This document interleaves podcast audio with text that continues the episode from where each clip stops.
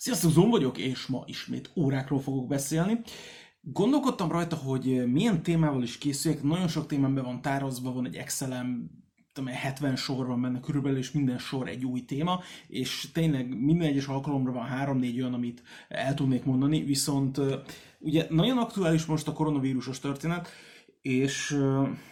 mikor beszélhetnénk arról, hogy milyen hatásai vannak egy krízisnek, egy válságnak, egy járványnak az óraiparra, ha nem most, úgyhogy ez lesz a téma. Ez most a podcast formátum, de ha a teljes élményre kíváncsi vagy, képekkel, videóanyagokkal, meg minden ilyesmivel, akkor a leírásban megtalálható YouTube linken ezt is el tudod érni. A világ szinten körülbelül februárban kezdték el egészen komolyan venni a koronavírussal kapcsolatos akár járványügyi, akár egészségügyi, akár bármilyen jellegű kockázatot, Európában pedig azért ráaludtunk, és ez elég erősen március. Vannak már olyan országok, amiket eh, egészen érzékenyen érint, és egyébként Svájc is ezek közé tartozik, úgyhogy ez is egy szegmense lesz a dolognak, viszont eh, alapvetően nem erről szeretnék most beszélni. Alapvetően, amikor egyfajta válság elkezd kialakulni, bármilyen, tehát most eh, lehet ez eh, a hongkongi krízis akár, ami a tavalyi év végén volt, de lehet akár a gazdasági válság, vagy lehet akár a mostani koronavírus, a SARS vírus, teljesen mindegy, akkor általában ugye a piacokra az jellemző, hogy a luxusfogyasztásokat az emberek általában így megvágják, vagy hát így maguktól, hát úgy gondolják az emberek, hogy tartalékolnak, vagy csak önmagában nem költik el azt a pénzt, hanem így ki tudja, hogy mit fog hozni a jövő, úgyhogy ezért, ezért ezzel kivárnak. És a mostani helyzet ilyen szempontból is különleges, mert hogy az előállító országokban is ugye probléma van, kiárási tilalmak, egészségügyi kockázatok, gyárbezárások akár, halottak, ilyesmi és a túloldalon pedig ott van, hogy a felvevő piacokon is az érdeklődés az megcsappant gyakorlatilag, és van egy harmadik lába a dolognak, ami ilyen kettős, mert hogy gyártanak is, viszont termékre is várnak, gyakorlatilag a világgazdaságnak a sajátosságában keresendő, mert hogy ugye a svájci óráknak is gyakorlatilag 40%-a, vagy hát legalábbis papíron 40%-a, aztán valahol ezt több csak nem vallják be, nem Svájcban készül, hanem alapvetően Svájcon kívül, és pont, hogy valahonnét a távol-keletről érkeznek általában. És érdekes, hogy a svájci óraiparnak nagyon ilyen szempontból is több felől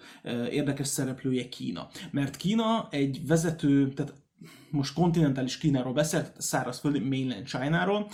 Egy érdekes felvevő piaca a luxus termékeknek, viszont Hongkong konkrétan az egyes számú piaca a svájci óraiparnak. És ugye a Hongkongban zavargások voltak a tavalyi évben, erről külön videón volt, erről beszéltem, és pont ezért a Hongkongban megcsappantak az értékesítések. Tehát, hogy ez a fajta krízis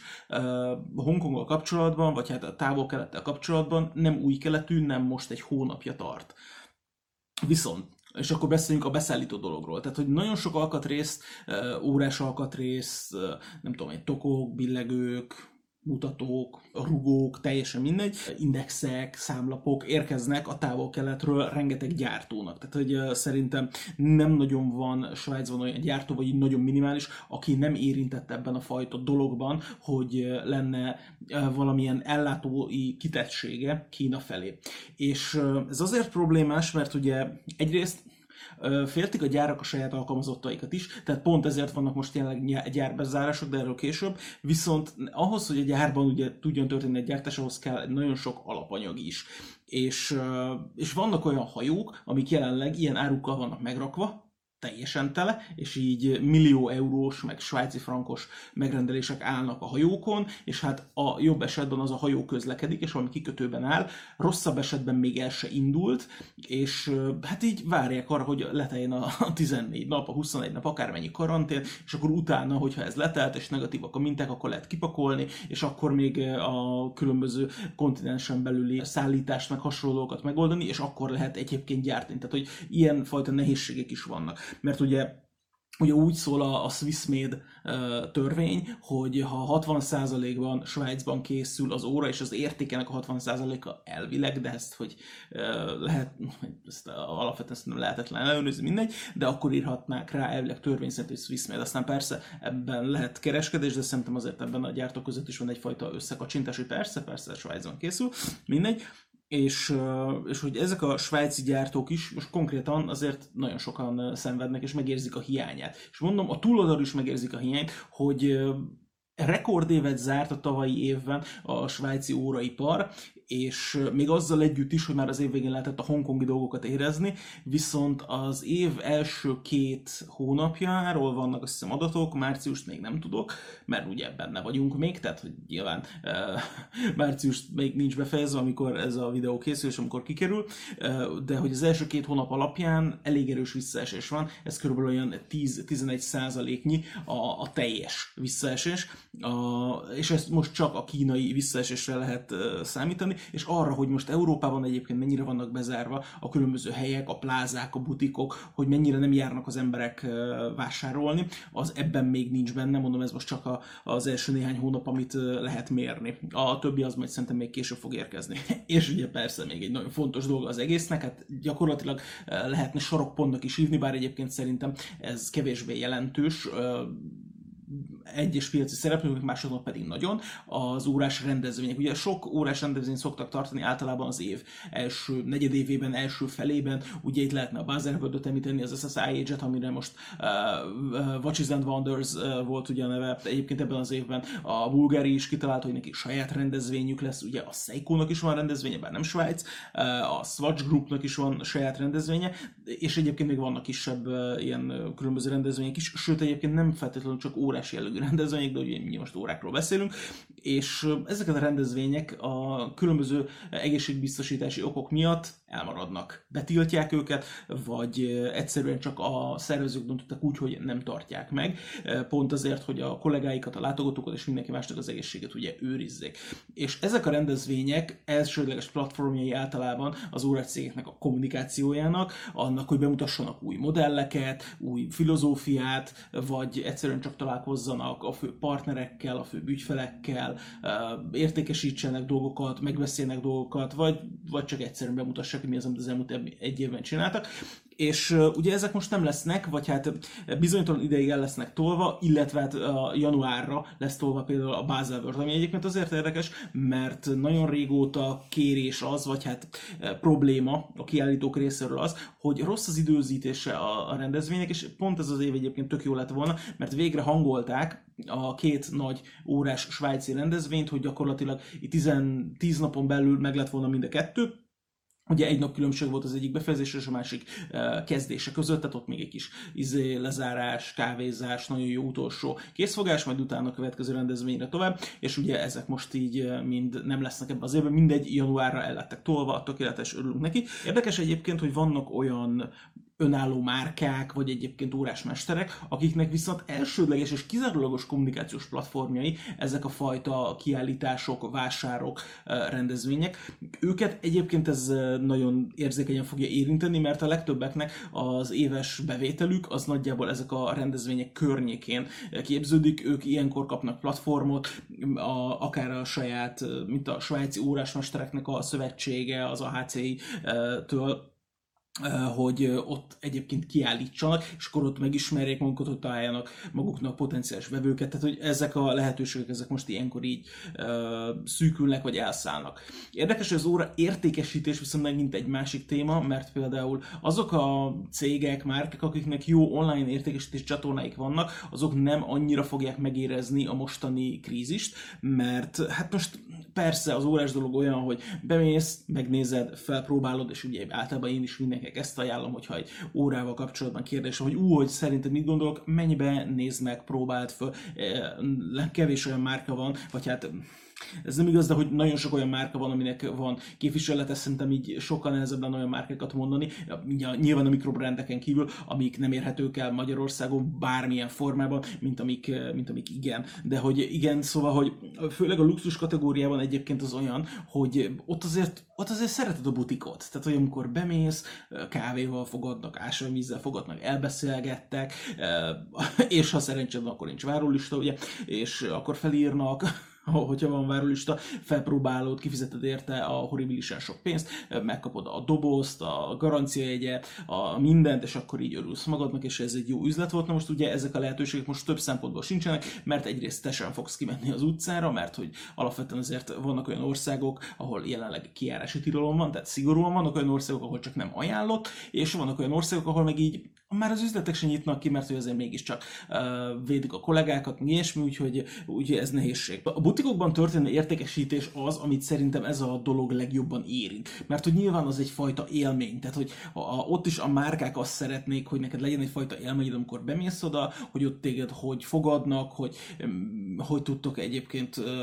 hogy, hogy milyen jót lehet beszélgetni az ott az alkalmazottakkal, hogy milyen meg lehet próbálni az összes órát, amit tetszik, és akkor a végén lehet egymás kezébe csapni, kapni, és hogyha szerencséd van, és egy olyan modellt kerestél, ami, amit mondjuk elérhető, akkor kifizeted a horribilis, vagy nem kevésbé horribilis pénzt, tök mindegy, és akkor utána egy dobozzal, egy táskával, egy garanciajeggyel, számlával, és minden együtt mész haza, és örülsz neki. Vagy feliratod magad a váró listára, és majd évek múlva szólnak, hogy megérkezett, vagy hónapok múlva, vagy ez nyilván attól függ, hogy éppen mi az, amit szerettél volna. A, a, az online rendelésnél ugye ez nincs. Ott ugye alapvetően csak ilyen gondok lehetnek, hogy ugye egyáltalán létezik, tehát egyáltalán működik-e most a cégnek az a részlege. És erre majd mindjárt visszatérek, de hogy most egy csomó cég, akik egyébként, tehát egy csomó cég most felfüggesztette egyébként a működésüket. Tehát persze értékesítési irodáik részben működnek, de hogy a gyártás egy az egyben nem megy most Svájcban, meg egyébként Franciaországban, meg egy csomó helyen. Um,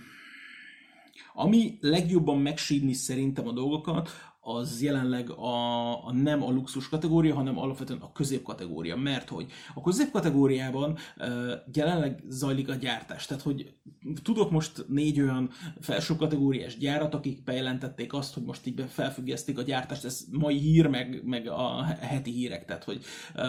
akartam tolni, de akkor most beszéljünk erről, tehát hogy a Rolex volt az első, aki azt mondta, hogy az összes gyárában most felfüggesztik a következő tíz napban a, a munkát. Aztán ezzel együtt, vagy hát e, e, ezután néhány nappal jelentette be a Patek, bejelentette az Audemars Piguet és bejelentette az Hublot. Tehát, hogy ők így most gyakorlatilag nem gyártanak, Svájcnak a nagy nevei gyakorlatilag bejelentették. Ami nem jelentette be, az ugye a Swatch Group, és én figyeltem is, hogy van-e bármilyen sajtókommunikációk ezzel kapcsolatban, de egyelőre nincs, úgyhogy úgy tűnik, hogy a Swatch Group az még gyárt. És ugye a Swatch Group is alapvetően most nyilván vannak olyan márkáik, amik nem feltétlenül Zsakédro, ami, amik nem a középkategóriát képviselők, hanem a magasan luxus, omegáról is lehetne beszélni, tök mindegy. Viszont amely, amelyik gyárak ilyenkor gyártanak, ott ugye gazdaságilag az történik, hogy,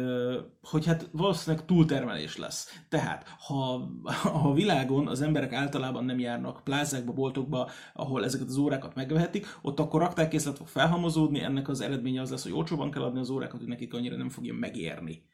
Ez azért gazdaságát nem annyira átláthatatlan, ezek a folyamatok. Aztán a túloldalról viszont van a luxus kategória, és ezek a gyártók, akiket mondtam, hogy bezárták a gyáraikat, ez minden esetben ugye a luxus kategóriát, vagy valami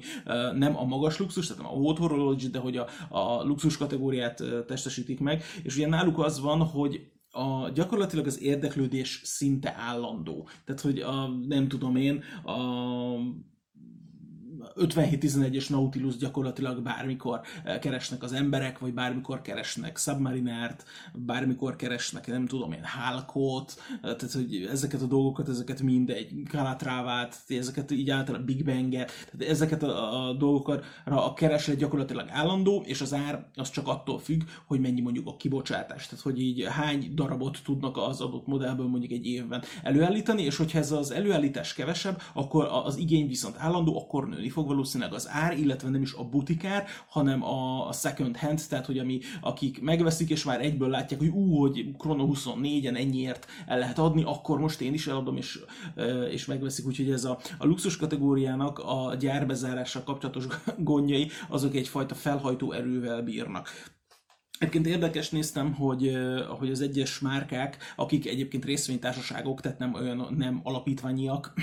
vagy éppen magánkézben lévők, hogy alakulnak a részvény árai. És úgy tűnik, hogy a mostani állapot az nem kedvezett a részvényeknek, tehát például az LVMH Groupot néztem, néztem a Swatch Groupot, és néztem a Richmondot, és mind a három cégnek a részvényei az elmúlt három hétben ilyen 30% mínuszban voltak ahhoz képest, de egy, egyébként ez nem egyedi dolog, tehát most a világ tőzsdei gyakorlatilag gyakorlatilag szabad esésben vannak. A Dow Jones például 20 ezer index eh, pont alá esett be, uh, ugye a, a New Yorki tőzsdének a fő árfolyama, uh, és így nem, tehát hogy lélektani határ ez náluk, de hogy már alatta vagyunk. És ami érdekes, hogy általában a tőzsdék szoktak, úgy szoktak működni, hogy az emberek, amikor így esnek a részvényárfolyamok, akkor elkezdenek valahova menekülni. És ez ilyenkor jellemzően mondjuk az arany. És érdekes, hogy az arany árfolyama egyébként szárnyalt körülbelül két héttel ezelőttig, és ott is van egy kis megtorpanása, így vissza esett tavaly decemberi eh, értékre. Úgyhogy nem teljesen értem ezt a fajta folyamatot, de én nem is vagyok eh, piaci elemző, nem dolgozom ebben, csak tanultam közgázt, és így értek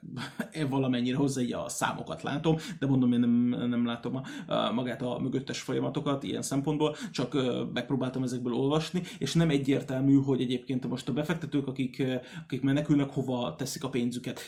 nem néztem például kriptót, meg ilyesmiket, meg nem néztem más tőzsdén dolgokat, csak azt néztem, hogy gyakorlatilag a nagy részvények, meg az órás cégeknek a részvényei azok hogy állnak és hogyan mozognak. Szóval az egészet összefoglalva alapvetően az, a, az az, ami elmondható, hogy egészen érzékenyen érinti az órásipart az, hogy pont a válság így alakult, ahogy alakult, hogy volt ennek egyfajta előzménye, hogy egyébként a hongkongi események, hogy onnét is már bevétel kiesések vannak, hogy nemzetközi légi forgalom és légi közlekedés korlátozások vannak érvényben, járattörlések, ezért az embereknek az utazási és az üzletkötési hajlandósága is alábbcsappant. Ugye maradnak el nemzetközi vásárok, órásvásárok, órásrendezvények, de például a Genfi autósó is, tehát nem csak a órás rendezvényekről van szó, ez nem teszi jót alapvetően az iparnak, és az, hogy pont a távol-keletről indult, ami nagyon fontos felvevőpiac, nagyon fontos köztes piac, mint mondjuk az alkatrészek szempontjából, és nagyon fontos akár nem tudom én előállító hely is, úgyhogy, úgyhogy hármas,